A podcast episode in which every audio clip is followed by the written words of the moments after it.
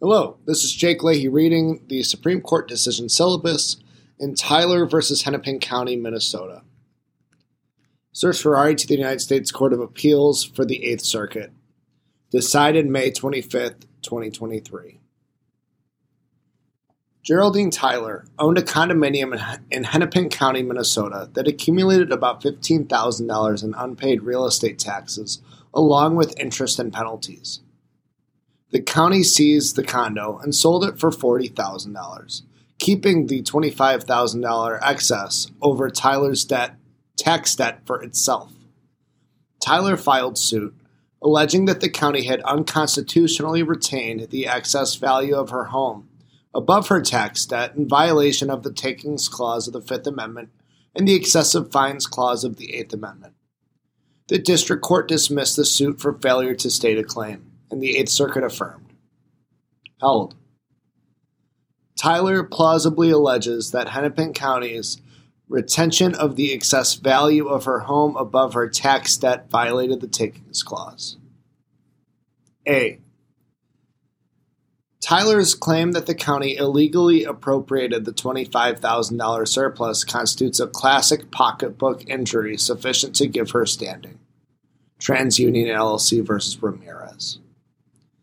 Even if there are debts on her home, as the county claims, Tyler still plausibly alleges a financial harm, for the county has kept $25,000 that she could have used to reduce her personal liability for those debts. B.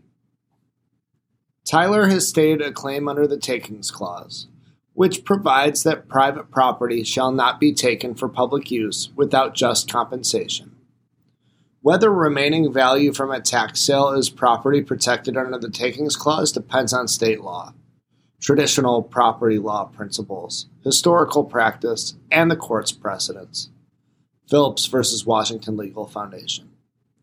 Though state law is an important source of property rights, it cannot be the only one because otherwise a state could sidestep the Takings Clause by disavowing traditional property interests and assets it wishes to appropriate.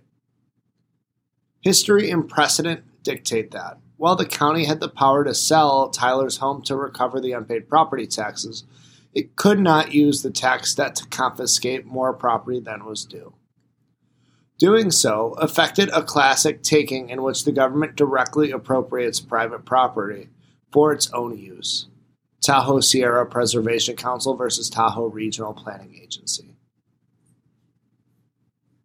The principle that a government may not take from a taxpayer more than she owes is rooted in English law and can trace its origins at least as far back as the Magna Carta. From the founding, the new government of the United States could seize and sell only so much of a tract of land as may be necessary to satisfy the taxes due thereon. Act of July 14, 1798, Section 13. 10 states adopted similar statutes around the same time, and the consensus that a government could not take more property than it was owed held true through the ratifications of the 14th Amendment. Today, most states in the federal government require excess value to be returned to the taxpayer whose property is sold to satisfy outstanding tax debt. The court's precedents have long recognized the principle that a taxpayer is entitled to the surplus in excess of the debt owed. See United States versus Taylor, United States versus Lawton, and Nelson versus City of New York. Nelson versus City of New York did not change that. The ordinance challenged there did not absolutely preclude an owner from obtaining the surplus proceeds of a judicial sale, but instead simply defined the process through which the owner could claim the surplus. Minnesota's scheme, in comparison, provides no opportunity for the taxpayer to recover the excess value from the state. Significantly, Minnesota law itself recognizes in many other contexts that a property owner is entitled to the surplus in excess of her debt. If a bank forecloses on a mortgaged property, state law entitles the homeowner to the surplus from the sale.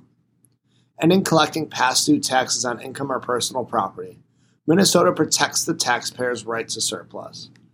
Minnesota may not extinguish a property interest that it recognizes everywhere else to avoid paying just compensation when the state does the taking. See Phillips. C.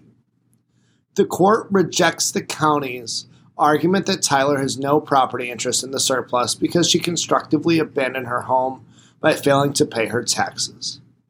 Abandonment requires the surrender or relinquishment or disclaimer of all rights in the property. Roe versus Minneapolis.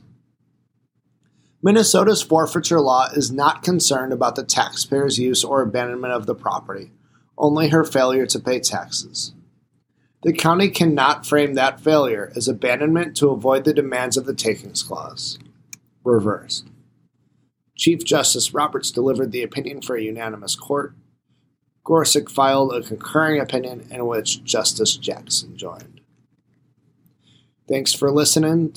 Be sure to subscribe, leave a review if you like it, and feel free to shoot us an email if you have any questions, comments, or concerns. And our email is scotusdecisions@gmail.com. Thanks again for listening.